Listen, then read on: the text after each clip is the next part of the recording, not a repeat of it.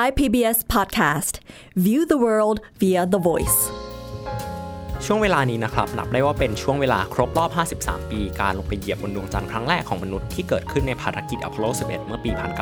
1969 แต่ในพอดแคสต์ตอนนี้เนี่ยเราอยากจะขอเล่าย้อนกลับไปเมื่อ3ปีที่แล้วถึงการเฉลิมฉลองครบรอบ50ปีครั้งยิ่งใหญ่ที่เกิดขึ้นมาซึ่งในตอนนั้นเนี่ยครับพี่เติ้ลณัฐนนท์ของเราก็ได้ไปเป็นส่วนหนึ่งของการเฉลิมฉลองครั้งนี้ด้วยที่สหรัฐอเมริกาแต่ว่าเรื่องราวที่ว่าจะเป็นอย่างไรสามารถติดตามได้ใน Starstuff เรื่องเล่าจากดวงดาวในตอนนี้ครับ Starstuff เรื่องเล่าจากดวงดาว The Space TH สวัสดีครับผมปรับเชยพัฒน์อาชีวรังกาโปรครับสวัสดีครับผมเติ้ลณัฐนนท์ดวงสูงเนินครับช่วงนี้นะครับก็นับได้ว่าเป็นช่วงเวลาครบรอบ53ปีการเหยียบบนดวงจันทร์ครั้งแรกของมนุษย์ที่เกิดขึ้นมาในโครงการ Apollo 11 อย่างที่หลายคนทราบกันนะครับแต่ว่าในพอดแคสต์ตอนนี้เนี่ยเราจะขอเล่าย้อนกลับไปเมื่อประมาณ3ปีที่แล้วในเรื่องราวของการฉลองครบรอบ50ปีของภารกิจนั่นเองครับที่ก็เรียกได้ว่าอเมริกาเนี่ยครับก็เล่นใหญ่กับเหตุการณ์ครั้งนั้นมากๆครับผมซึ่งพิเศษมากอย่างนึงครับก็คือพี่เติ้ลที่เราคุยด้วยอยู่วันนี้เนี่ยก็ได้ไปงานครบรอบ50ปี Apollo ที่ MIT ด้วยเหมือนกันครับคิดว่าน่าจะมีอะไรสนุกๆประสบการณ์ดีๆมาเล่าให้ฟังครับว่าคนที่นู่นเขาอินกันแค่ไหนครับโครงการ Apollo 11เนี่ยถูกปล่อยขึ้นไปในวันที่16กรกฎาคมปี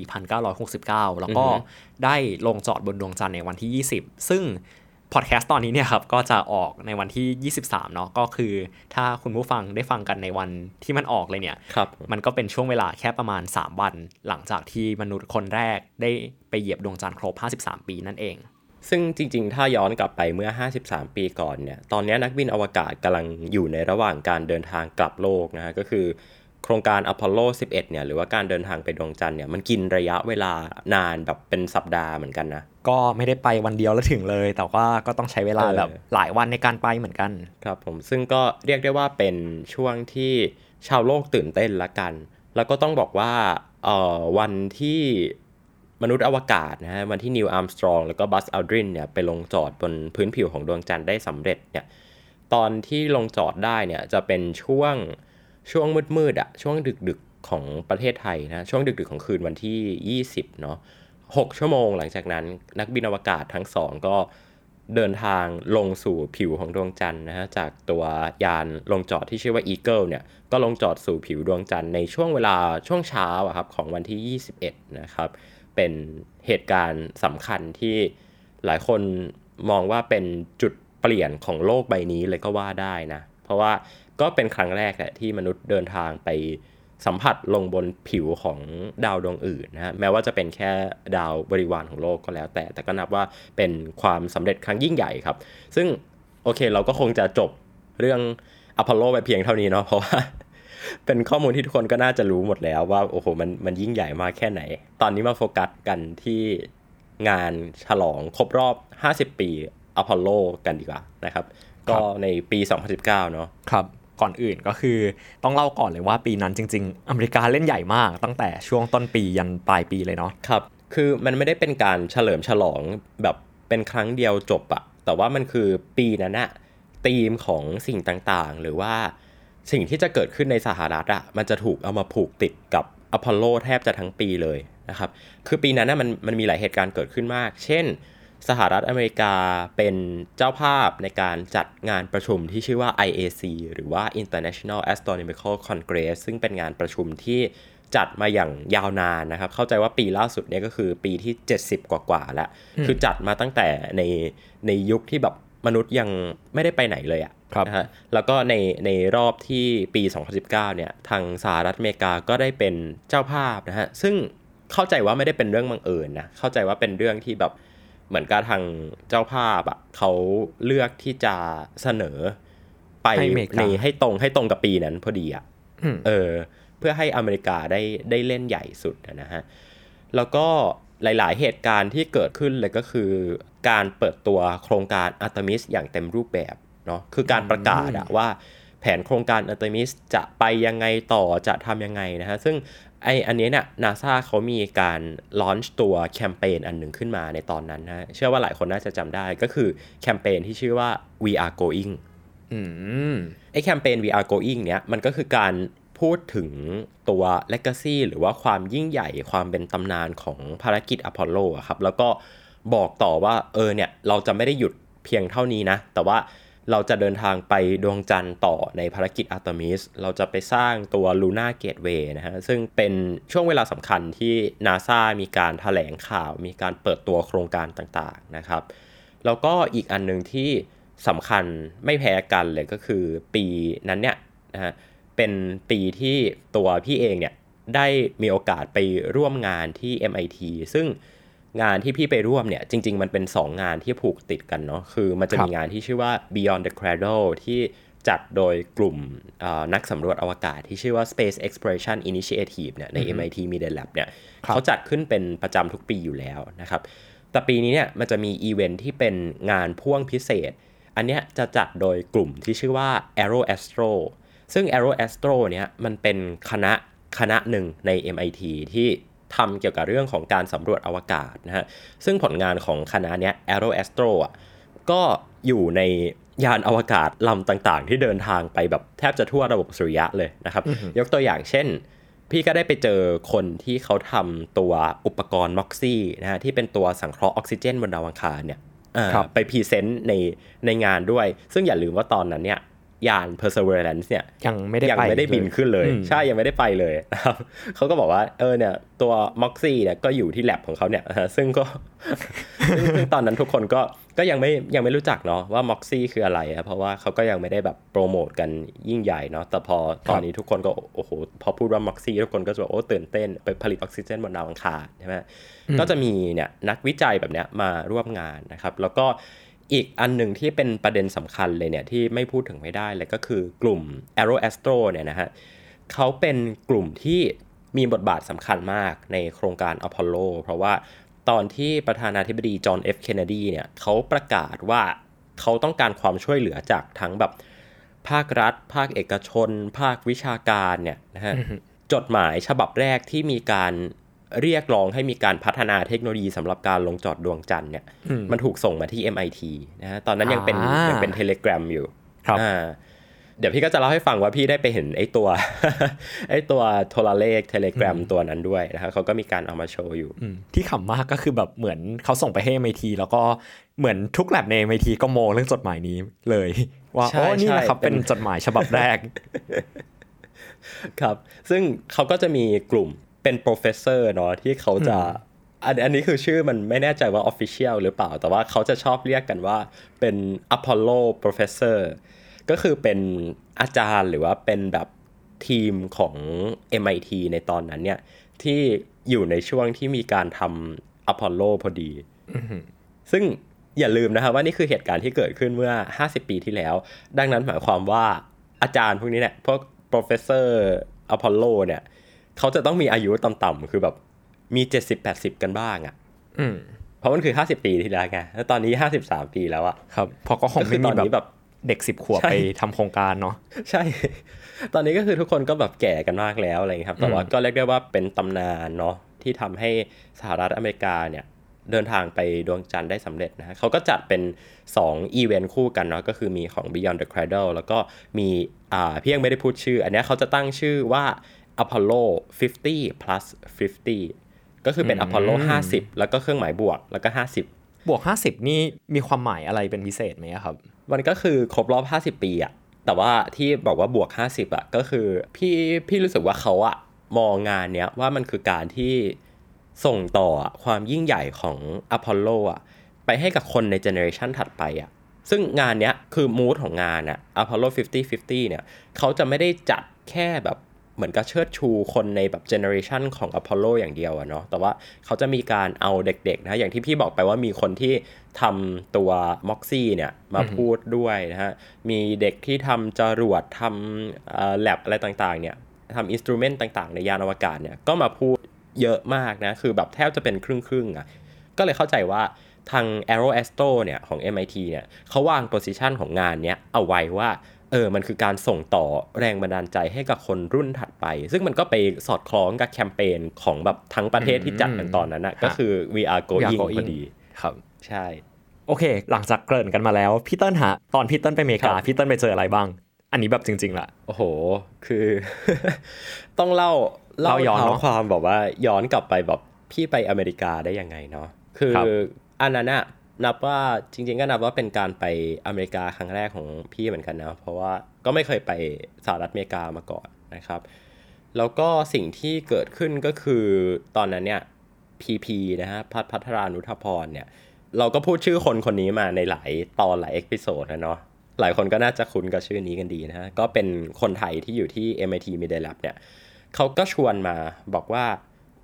มันจะมีงานชื่อว่า Beyond the Cradle เนี่ยที่ทาง MIT Media Lab เนี่ยเขาจัดทุกปีเลยปีนี้เนี่ยมันพิเศษหน่อยเพราะว่าถ้ายูมาเนี่ยนะยูก็จะได้พ่วง2 งานเลยคือได้ไปดู Apollo ด้วยแล้วก็ได้มาเจอกับนักสำรวจอวกาศนะฮะในกลุ่ม Space Initiative ด้วยเนี่ยซึ่งตอนนั้นเราก็โอเคแล้วก็ไปได้โอเคดีๆอยากไปเที่ยวอเมริกาอยู่เหมือนกันงานเริ่มเมื่อไหร่เขาก็บอกว่าเนี่ยอีกอาทิตย์กว่าๆเนี่ยจะเริ่มแล้วตอนนั้นเราก็แบบนี่มันอะไรวะเนี่ยก็คือยังไม่มีวีซ่าไม่มีแบบไม่มีอะไรเลยครับพาสปอร์ตตอนนั้นก็ยังไม่ได้ทำด้วยปัญหาก็คืออะไรหรือว่าปัญหาคือเราต้องจัดการแบบทุกสิ่งอย่างให้มันจบภายในแบบ2 อาทิตย์อะจริงๆคือภายใน1 อาทิตย์ด้วยซ้ำครับ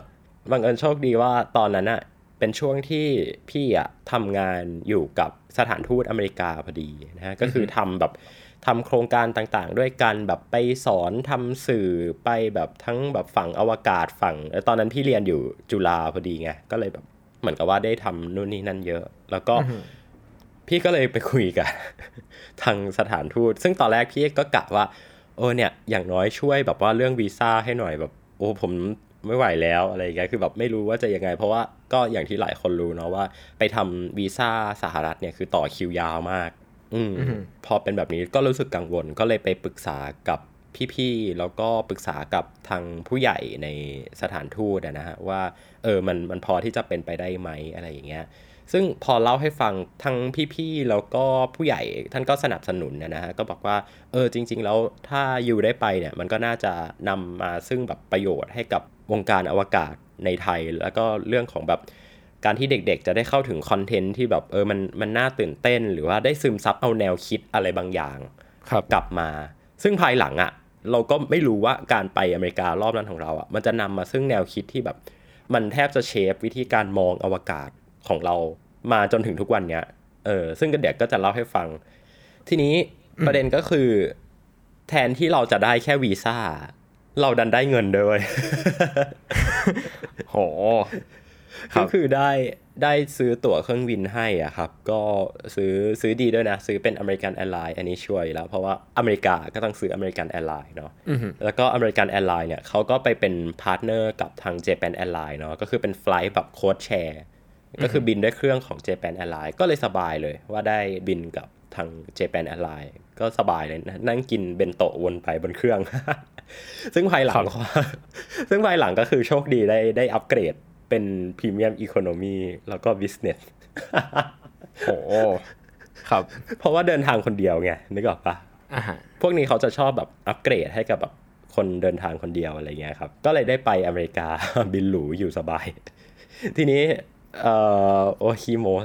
ไปที่อเมริกาอะไรละกันนะฮะคือพี่เนี่ยไปอยู่ทั้งหมด7วันอาทิตย์หนึ่งพอดีนะครับไปไหนมาบ้างฮะพี่อยู่2 รัฐครับอยู่ที่แมสซาชูเซตส์นะฮะก็คือเคมบริดจ์เมืองเคมบริดจ์แมสซาชูเซตส์ที่เป็นที่ตั้งของ MIT อ่ะแหละแล้วก็พี่ก็มีโอกาสได้บินไปที่วอชิงตันดีซีซึ่งก็อย่างที่บอกไปว่าช่วงนั้นนะสหรัฐอเมริกาเขากำลั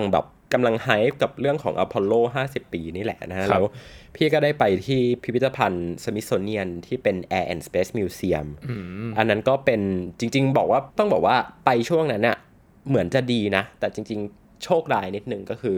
มันเป็นช่วงที่เขายังรีโนเวทตัว Exhibition Apollo อ่ะไม่เสร็จก็เลยยังไม่ได้ดูตัว Apollo เพราะว่า Exhibition Apollo เขาแบบจริงๆเขาจะเฉลิมฉลองกันอย่างยิ่งใหญ่เนี่ยคือในช่วงแบบปลายปีไงกลางๆปีมิถุนากรกฎาอะไรช่วงเนี้ยแล้วพอไปช่วงนั้นมันก็เลยยังไม่เสร็จไงครับก็เลยไม่ได้ดูของที่เกี่ยวข้องกับ Apollo เยอะมากเท่าไหร่แต่ว่าก็ได้ดูพวกแบบยานแลนเดอร์ครับยานตัว Luna Module ที่เป็นตัวทดสอบที่เขาใส่เข้าไปในตัว Saturn V จริงๆเนาะเพื่อเป็นตัวทดสอบแล้วก็เป็นตัวแบบ คือมันเหมือนจะเป็นตัวปลอมอะแต่ว่าข้างในอะก็คือเหมือนจริงทุกอย่างถ้าจับไอ้ตัวเนี้ยไปดวงจันทร์ก็คือก็บินได้ลงจอดได้จริงๆครับจริงๆแอนด์สเปซของสมิธโซเนียนนี่น่าจะเป็นสถานที่จุดหมายในฝันของคนรักอวกาศหลายคนเลยนะฮะใช่แบบมันคือแบบสุดยอดมากอ่ะใช่ๆเนี่ยพี่กำลังยุยงให้นิกมันไปอยู่เนี่ยเพราะว่า ตอนนี้นิกก็อยู่อเมริกาเนาะแล้วก็ครับนิกไปไอ้นี่มาไปอะไรอ่ะกระสวยอวกาศ Enterprise ที่อยู่ที่นิวยอร์กเพราะว่านิกเขาอยู่บรุกลินตอนนี้ครับแล้วก็เนี่ยคิดว่าน่าจะมีสักวันหนึ่งที่ ที่บังคับ แบบซื้อตั๋วเครื่องบินให้แบบบังคับให้แบบว่าบินไป DC ก็คือไปถ่ายมาก็คือจองตั๋วให้เลยบังคับครับไฟบังคับเผื่อคุณผู้ฟังแบบเหมือนอาจจะลืมกันไปพี่นิกเป็นคนที่เหมือนทำพอดแคสต์ช่วงแรกๆเนาะที่เป็นผู้ชายอีกคนนึงที่เราชอบเล่าเรื่องแบบเรื่อง Voyager เรื่องแบบอะไรที่มันปรัชญา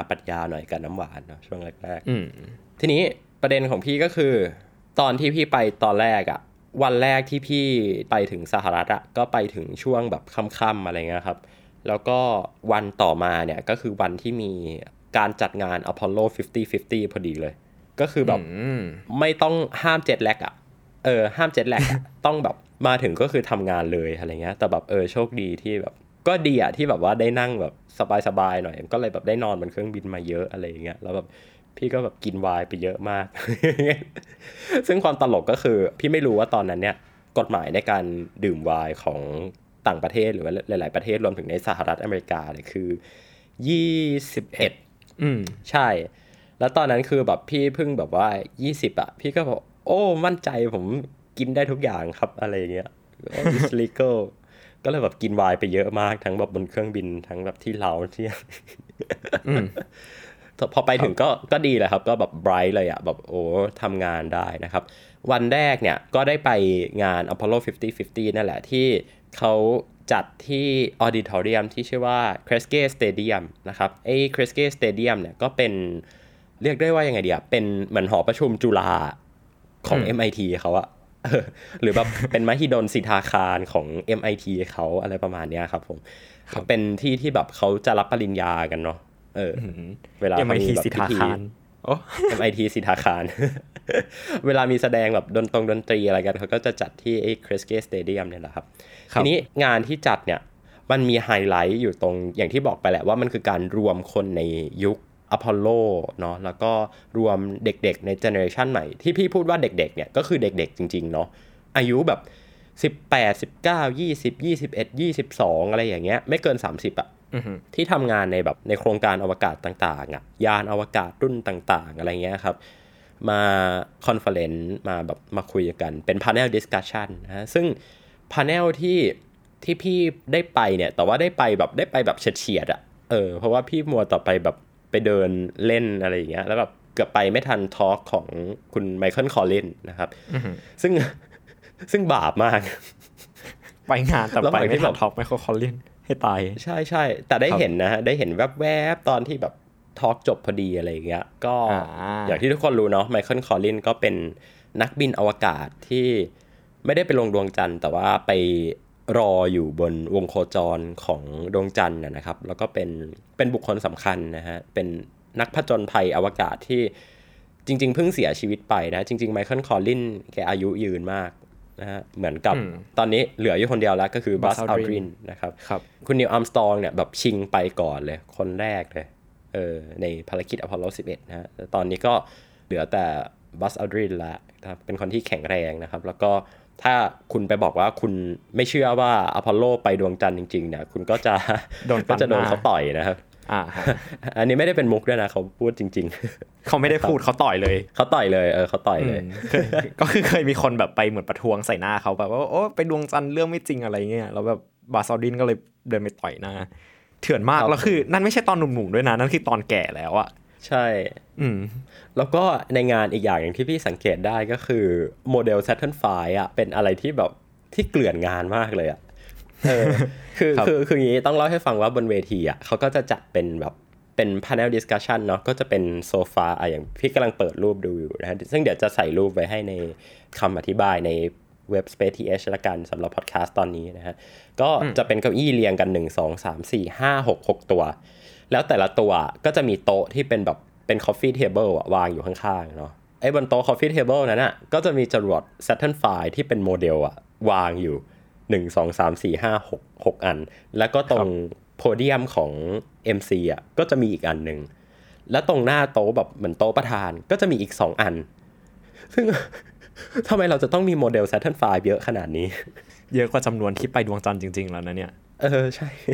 คือแบบต้องการจะขิงกันสุดนะฮะซึ่งงานที่เขาจัดเนี่ยก็จัดยาวทั้งวันนะจัดยาวจนถึงช่วงตั้งแต่ช่วงเช้าจนถึงช่วงบ่ายนะครับแล้วก็มีคนขึ้นมาทอล์กเยอะแยะเลยอย่างที่บอกว่ามีทั้งเด็กๆแล้วก็กลุ่มที่เป็นบริษัทที่เป็นเหมือนกับลีดเดอร์ด้านโครงการอวกาศสหรัฐอะมานั่งอยู่บนเวทีเดียวกันอะซึ่งเป็นภาพที่ออกมาแล้วแบบพี่รู้สึกขนลุกมากเลยอะคือพี่กำลังดูรูปอยู่เนี่ยบนเวทีอะมีผอ.ของ JPL นะ Jet Propulsion Laboratory นะฮะผอ.ของ Aero Astro ของ MIT เองนะฮะแล้วก็ผู้บริหารระดับสูงนะฮะถ้าเข้าใจไม่ผิดน่าจะเป็น CEO ด้วยนะของ Lockheed Martin ของ Northrop Grumman แล้วก็ของ Boeing อยู่ในเวทีเดียวกัน เถื่อนมาก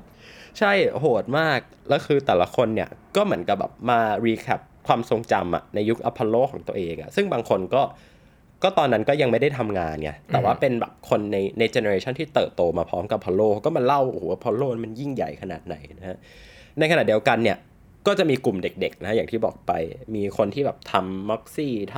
ำ Instrument ของ New Horizons ก็มีนะเป็นคนที่ทำน่าจะมาจาก John Hopkins มั้งนะครับก็มาเล่าแบบประสบการณ์ในการสำรวจอวกาศของตัวเองแต่ว่าสุดท้ายแล้วอ่ะสิ่งเดียวที่ทุกคนพูดตรงกันเลยเนี่ยก็คือ we are going อ่ะว่าการสำรวจของเราอ่ะมันจะไม่ได้หยุดอยู่แค่เนี้ยมันจะเดินทางไปเรื่อยๆไปแบบแทบจะไม่มีที่สิ้นสุดอะไรอย่างเงี้ยอันนี้คือสิ่งที่แบบทุกคนพูดตรงกันแล้วพอทุกคนพูดถึงแบบประเด็นเนี้ยคนในห้องโถง auditorium ก็จะแบบปรบมือนะเป็นภาพที่รู้สึกว่า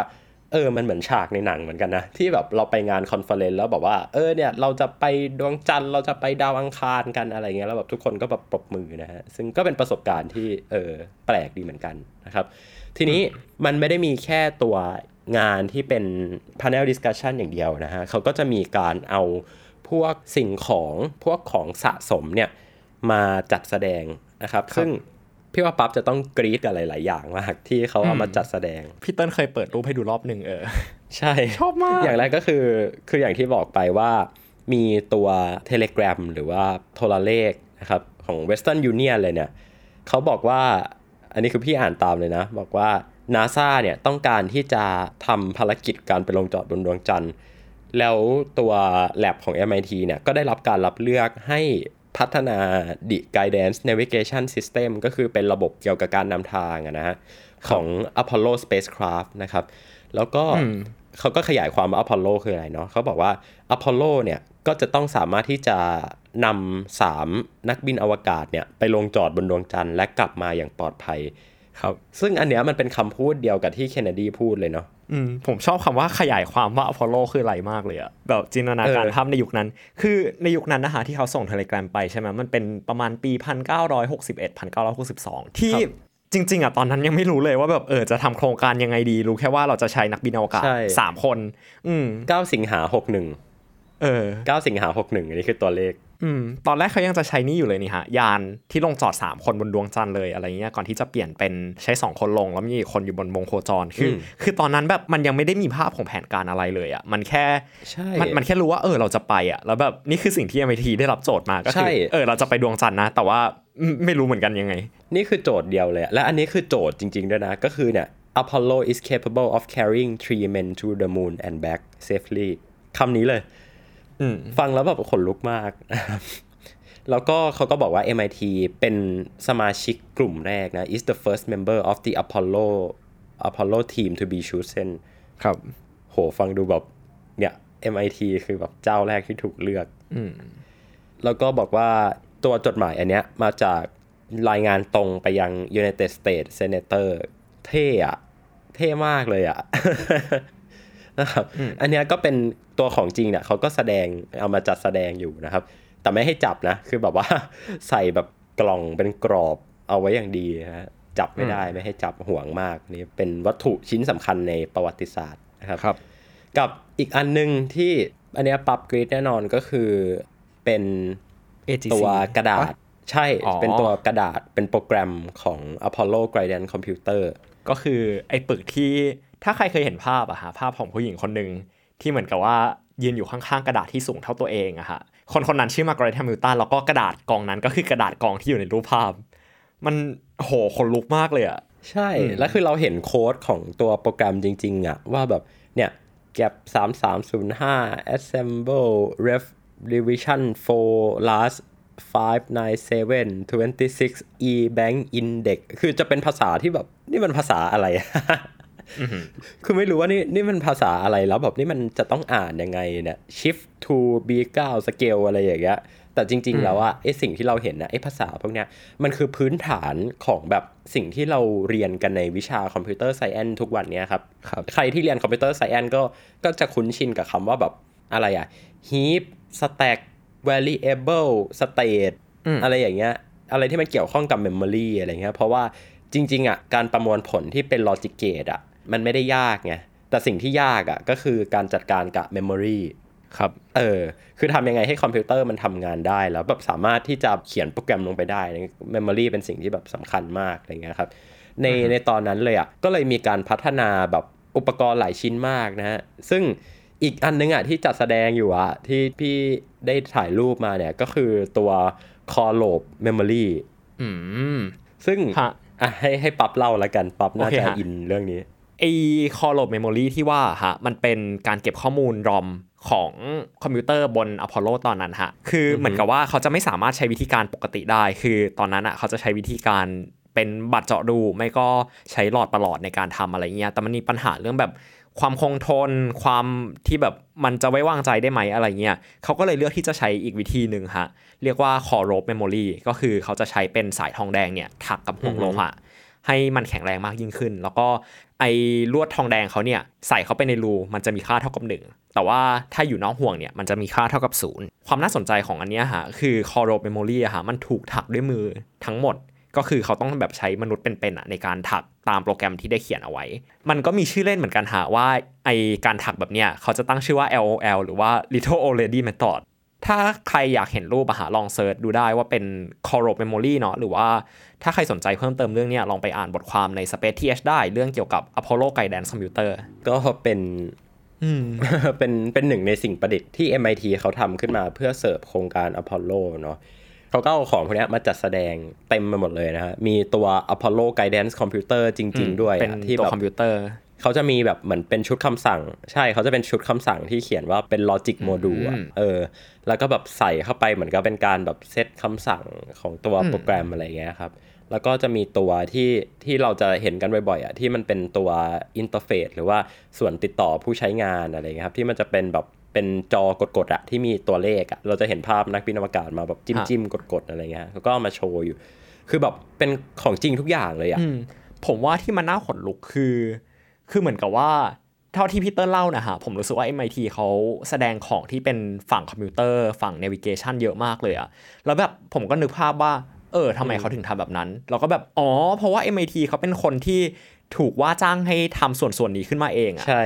เพราะฉะนั้นการที่เขาจัดแสดงของพวกนี้ฮะมันไม่ได้เป็นแค่แบบเหมือนเป็นพิพิธภัณฑ์อะแต่มันคือเป็นประวัติศาสตร์ที่เขาเคยสร้างขึ้นมาแบบขนลุกมากเลยอะ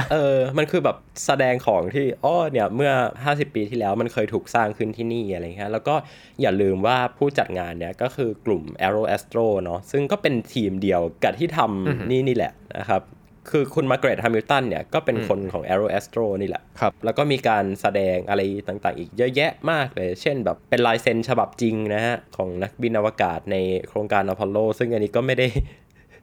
ก็ฟังดูไม่ได้ตื่นเต้นเท่าไหร่อ่ะคือไม่ได้ตื่นเต้นกับอะไรแบบนี้แล้วอ่ะแต่กลายว่าไปตื่นเต้นกับแบบสิ่งของหรือว่าอะไรอย่างเงี้ยมากกว่านะฮะซึ่งที่งานเนี่ยก็จะมีเป็นแบบคุณป้าหรือจะเรียกว่าคุณป้าหรือคุณยายก็ได้นะซึ่งก็เป็น professor ในแบบยุคนั้นน่ะแหละฮะมาคอยอธิบายซึ่งก็แบบนี่มันอะไรกันเนี่ยนี่มันเป็นสิ่งที่แบบ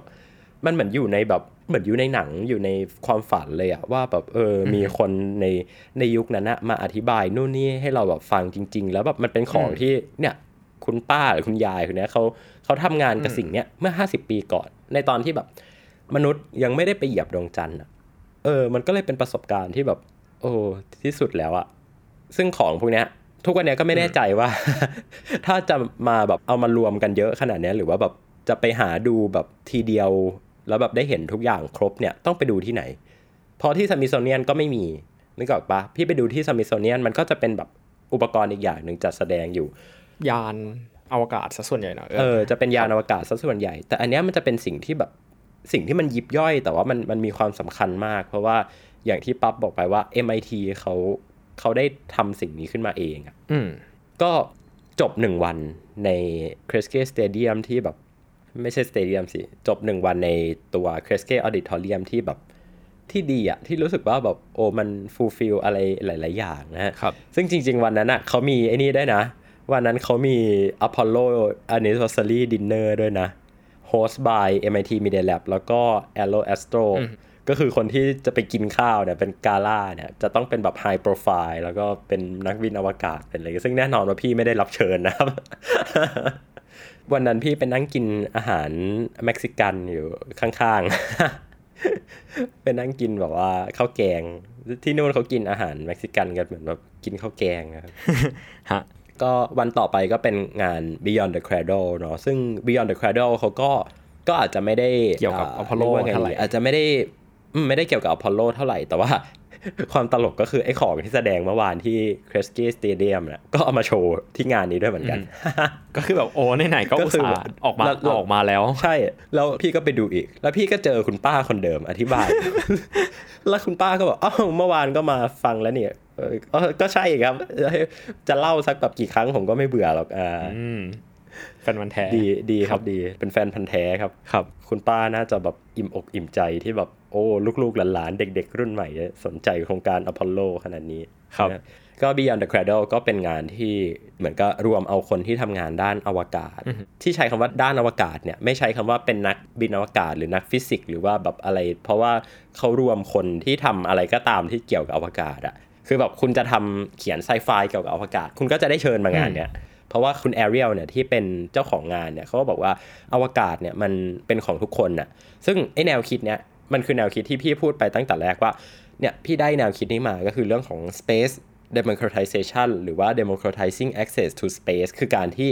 เราทุกคนเนี่ยควรจะเข้าถึงอวกาศได้นะครับซึ่งไอ้คำเนี้ยเราพูดกันไปแล้วแหละในพอดแคสต์สักตอนหนึ่งซึ่งก็ไปย้อนฟังได้ space democratization เลยก็ครับใช่นะครับเป็นงานที่สนุกดีครับแล้วก็เล่าข้ามไปตอนจบแล้วกันก็กินไวน์กันครับก็โอเคครับฟรีโฟลว์ก็คือใน MIT เขาเสิร์ฟไวน์ได้ใช่ๆๆโอเคก็ดีเสียดายมหาลัยไทยทำไม่ได้แล้วพี่ก็ไปเมาใส่นักบินอวกาศรัสเซียพูดรัสเซียกับเขาทุกวันนี้ก็ยังมีอีเมลนะ exchange อีเมลกันอยู่กับนักบินอวกาศรัสเซียอ๋อแล้วก็พี่ได้ไปเจอนักบินอวกาศหลายคนมากในงานก็แบบไม่น่าเชื่อเนอะว่าเราจะได้แบบอยู่ในงานเราจะได้แบบไปชนแก้ววายไปเมาใส่นักบินอวกาศแล้วนักบินอวกาศก็เมาใส่เราอะไรตลกดีรู้สึกมันเหมือนเป็นจุดที่เรื่องอวกาศมันไม่ได้เราไม่ได้แค่เห็นเรื่องของอวกาศในหน้ากระดาษเนาะแต่แบบเราเหมือนได้ไปเจอแบบอะไรจริงๆมีแบบคนเป็นๆที่ยังมีลมหายใจแบบวีรบุรุษอย่าง Michael Collins ก็ไปอะไรอย่างเงี้ยฮะแบบตัวเป็นๆเลยอ่ะแล้วก็มีแบบคนที่ทำบริษัทที่แบบสหรัฐจ้างในการแบบผลิตยานอวกาศหรือแม้แต่แบบนักวิจัยที่ผลิตโครงการในอนาคตต่อไปอะไรเงี้ยแบบมันเหมือนอยู่ในจุดที่แบบเราได้เห็นอะไรที่แบบมันเป็นตัวเป็นๆอ่ะผมรู้สึกว่ามันเป็นจุดที่แบบมันสุดยอดมากเลยอ่ะใช่อีกอันนึงอ่ะปั๊บคือพี่รู้สึกว่าพี่ไปอยู่ตรงนั้นแล้วอ่ะแล้วพี่ได้รับการเวลคัมอ่ะคือพี่รู้สึกว่าตัวเองบีลองอ่ะแต่ไม่ใช่บีลองในฐานะที่แบบว่าตัวเองวอนว่าแบบจะไปอยู่ตรงนั้นอะไรเงี้ยแต่พี่รู้สึกว่าทุกคนเขาทรีตเราโดยที่ไม่ได้แคร์ว่าเอ้ยเด็กคนนี้มันเป็นใครวะมันเป็นใครอายุเท่าไหร่หรือว่าแบบมาจากประเทศไหนแต่เขาแคร์แค่ว่าคุณมาอยู่ตรงนี้อ่ะหมายความว่าคุณชอบอวกาศแล้วคุณต้องทำอะไรบางอย่างที่พาคุณมาอยู่ตรงเนี้ยแล้วก็ได้มาเจอกับพวกเราดังนั้นเราจะมาสร้างแรงบันดาลใจให้แก่กันและกันอะไรอย่างเงี้ยมันเป็นภาพที่แบบมันตรงกับชื่อของงานได้นะว่าแบบ Apollo 50+50 ก็คือแบบมันคือการส่งต่อแรงบันดาลใจให้คนในเจเนอเรชันถัดไปอ่ะซึ่งพี่มองว่าอันเนี้ยเป็นสิ่งที่แบบสำคัญมากๆในการสำรวจอวกาศ นี่ก็เป็นแบบจุดเล็กๆจุดหนึ่งในการเฉลิมฉลองที่ยิ่งใหญ่มากๆครบรอบ50 ปีอพอลโลของอเมริกานะฮะซึ่งจริงๆในปีนั้นมันมีเรื่องอีกเยอะมากเลยอ่ะอย่างเช่นที่วิเตอร์เล่าไปสมิธโซเนียนก็รีโนเวทแบบฝั่งที่เป็นงานด้านอพอลโลใหม่หมดเลยเนาะหรือแบบแม้กระทั่งแบบมันมีภาพหนึ่งที่ใครที่สนใจอวกาศหลายคนอาจจะเคยเห็นคือภาพของการฉายรูปจรวด Saturn V ฮะเข้า Washington Monument เท่มากก็คือเป็นแท่งยาวๆเนาะแล้วก็เป็นจรวดค่อยๆพุ่งขึ้นไปอ่ะแล้วแบบก็มีคนมายืนดูอะไรประมาณเนี้ยคือแบบมันเป็นภาพที่แค่ผมเห็นในวิดีโอผมก็ขนลุกแล้วอ่ะใช่ไม่อยากจะคิดเลยว่าแบบถ้าไปอยู่ตรงนั้นจริงๆแบบมันจะดูอลังการแค่ไหนแล้วก็พี่ก๊อฟของเราเนี่ยดร.วเลศเนี่ยคีตะเนี่ยนะที่ไปชนะงานแข่งของ NASA แล้วก็ Canada Space Agency มาเนี่ยอันนั้นก็ได้ไปกินข้าวอันนั้นคือเขาไปงาน IAC เนาะที่จัดในช่วงกลางปีก็ใกล้ๆกับช่วงที่เขาเฉลิมฉลองอพอลโลกันนั่นแหละนะครับก็ได้ไปกินข้าวในสมิธโซเนียนโอ้เวลาพูดว่ากินข้าวในสมิธโซเนียนนี่คือแบบว่าไม่ได้ไปกินแบบร้านอาหารที่เป็นแบบคาเฟนเทเลียอะไรอย่างนั้นเนาะ คือไปกินข้าวแล้วก็มีแบบมียานอพอลโลห้อยอยู่บนหัวโอ้ซึ่งแบบบ้ามากคืออย่างนี้ต้องเล่าให้ฟังว่า IAC อ่ะเขาจะมีงานกาล่าแล้วแต่ละปีอ่ะเขาจะบอกว่าเป็น secret location ก็คือจะเป็นแบบสถานที่แบบที่ลับอ่ะคือเขาจะไม่บอกว่าเขาจะพาไปกินข้าวที่ไหนแล้วก็ปีนั้นน่ะก็คือเขาพาไปกินข้าวในแบบใต้จรวด Saturn V ใต้ยานอพอลโลในสมิธโซเนียนอะไรเงี้ยแล้วกินข้าวมองขึ้นไปว่าโอ้เป็นยานอพอลโลเท่มากจริงๆปีนี้ก็มีนะปารีสที่เราจะไปเนี่ยไม่รู้พาไปที่ไหนก็รอติดตามกันต่อได้นะฮะ IAC ซึ่งเนี่ยเดี๋ยวมันกำลังจะจัดเดือนกันยานี้ละอีกแค่ไม่กี่เดือนซึ่งเดี๋ยวผมกับพี่เติ้ลก็จะไปเหมือนกันที่ปารีสถ้าได้วีซ่าเนาะครับผมแบบ พี่เติ้ลส่งจองแบบโรงแรมไปผิดเดือนจะว่าตาย โอ้ยก็ใครจะไปจำได้ว่าวันหนึ่งทำอะไรไปบ้างวันหนึ่งฉันทำกี่อย่าง สติไม่ค่อยจะมีแล้วนะครับครับโอเคอ๋อแล้วรอบนั้นรอบที่พี่ไปพี่ก็ได้ไปซื้อหนังสือพิมพ์ที่เป็นหนังสือพิมพ์ The New York Times พิมพ์ใหม่บล็อกเดิมนะครับที่เขียนว่า Men Walk on Moon ผมว่าคำว่าพิมพ์ใหม่บล็อกเดิมนี่มันสุดยอดมากเลยอ่ะคือมันไม่ใช่แค่หนังสือพิมพ์ตัวเรียนแบบที่แบบใช้อิงเจ็ตทำเนาะมันคือแบบบล็อกที่ใช้ในการแบบพิมพ์ใช่หนังสือพิมพ์เมื่อ50ปีที่แล้วจริงๆอ่ะแต่เอามาพิมพ์ใหม่ใช่ถามว่าทำไมถึงรู้เพราะว่ามันมาทางเล่มเลยอ่ะมันมีข่าวแบบอะไรอ่ะประกาศขายบ้าน คนนี้โดนยึดทรัพย์อะไรอย่างเงี้ยด้วย ครับครับก็เป็นหนึ่งในประสบการณ์แล้วพี่ก็ซื้อเสื้อมาเยอะมากเลยอ่ะซื้อแบบซื้อเสื้อของสมิธโซเนียนมาซื้อเสื้อของแบบของ NASA ที่เขาทำเป็นลาย Apollo 50 ปีนั้นมันจะมีโลโก้ด้วยเป็น Official โลโก้ Apollo 50ก็คือเป็นคำว่า Apollo ใช่ Apollo 50แล้วตัว O ตัวแรกอ่ะเป็นดวงจันทร์ตัว O ที่2เป็นดาวอังคารพี่จำไม่ได้แล้วว่าพี่ให้เสื้อใครไปน่าจะอิงมั้งเพราะว่าอิงมันตัวใหญ่พี่ซื้อมาแต่ไซส์ L ตัวไซส์ M มันหมดเสียดายก็เลยไม่มีใส่เอง เศร้าเลยอ๋อพี่เคยใส่ครั้งนึงนะตอนที่ไปทอล์กงานนาริตเพราะว่าที่ไทยก็มีจัดเหมือนกันนะจริงๆแอบเล่าให้ฟังนิดนึงก่อนจะจบก็คือนอกจากที่อเมริกาแล้วอะครับที่ไทยก็มีจัดเหมือนกันตอนนั้นตัว Space TH เองเนี่ยก็ได้ไปช่วยทางอพวช.นะฮะในการทำ exhibition ที่ชื่อว่า Moon ชื่ออะไรนะ Mission to the Moon เดียวกับไม่รู้อ่ะMission to the Moon จะบอกว่าชื่อเดียวกับ podcast ของพี่แท็บ ครับก็ทำ exhibition ชื่อว่า Mission to the Moon เนาะในโอกาสครบรอบ50 ปีApollo นะครับซึ่งก็ไปจัดแสดงอยู่ที่สัปดาห์วิทยาศาสตร์ที่เมืองทองธานีครับสัปดาห์วิทยาศาสตร์นะครับปีนั้นถ้าใครไปแล้วแบบได้ไปดูอะไรได้ไปดูยานอพอลโลจำลองได้ไปแบบเล่นเครื่องเล่นที่แบบให้เราไปแบบกระโดดแล้วเราจะได้แบบอยู่ในแรงโน้มถ่วงดวงจันทร์อะไรอย่างเงี้ยซึ่งแบบ ซึ่งตอนที่ออกแบบก็คือขำกันมากเลยว่า ใครมันจะมาเล่นปรากฏว่าอันนั้นเป็นเครื่องเล่นที่แบบขายดีที่สุดจำได้เลยคนอยากมาดูว่าต่อแถวเยอะมากคนต่อแถวเยอะมากปั๊บได้ไปเล่นป่ะเหมือนจะไปต่อคิวแต่แบบคิวมันยาวเกินนะฮะก็เลยไม่ได้ไปแต่ผมจำได้ว่าตอนนั้นคือแบบว่าวันนั้นนะผมไปนั่งเขียนแบบบทความเรื่องเกี่ยวกับโลโก้ของ NASA ที่งานด้วยดี โอเคครับพี่ได้ไปขึ้นพาเนลคู่กับอาจารย์สรัญจาก นาริตตอนนั้นก็เป็นงานที่สนุกอ่ะจริงๆการได้คุยเรื่องอพอลโลกับอาจารย์สรันก็เป็นหนึ่งในประสบการณ์ที่ก็ดีอ่ะเพราะว่าอาจารย์ท่านก็แบบอินมาก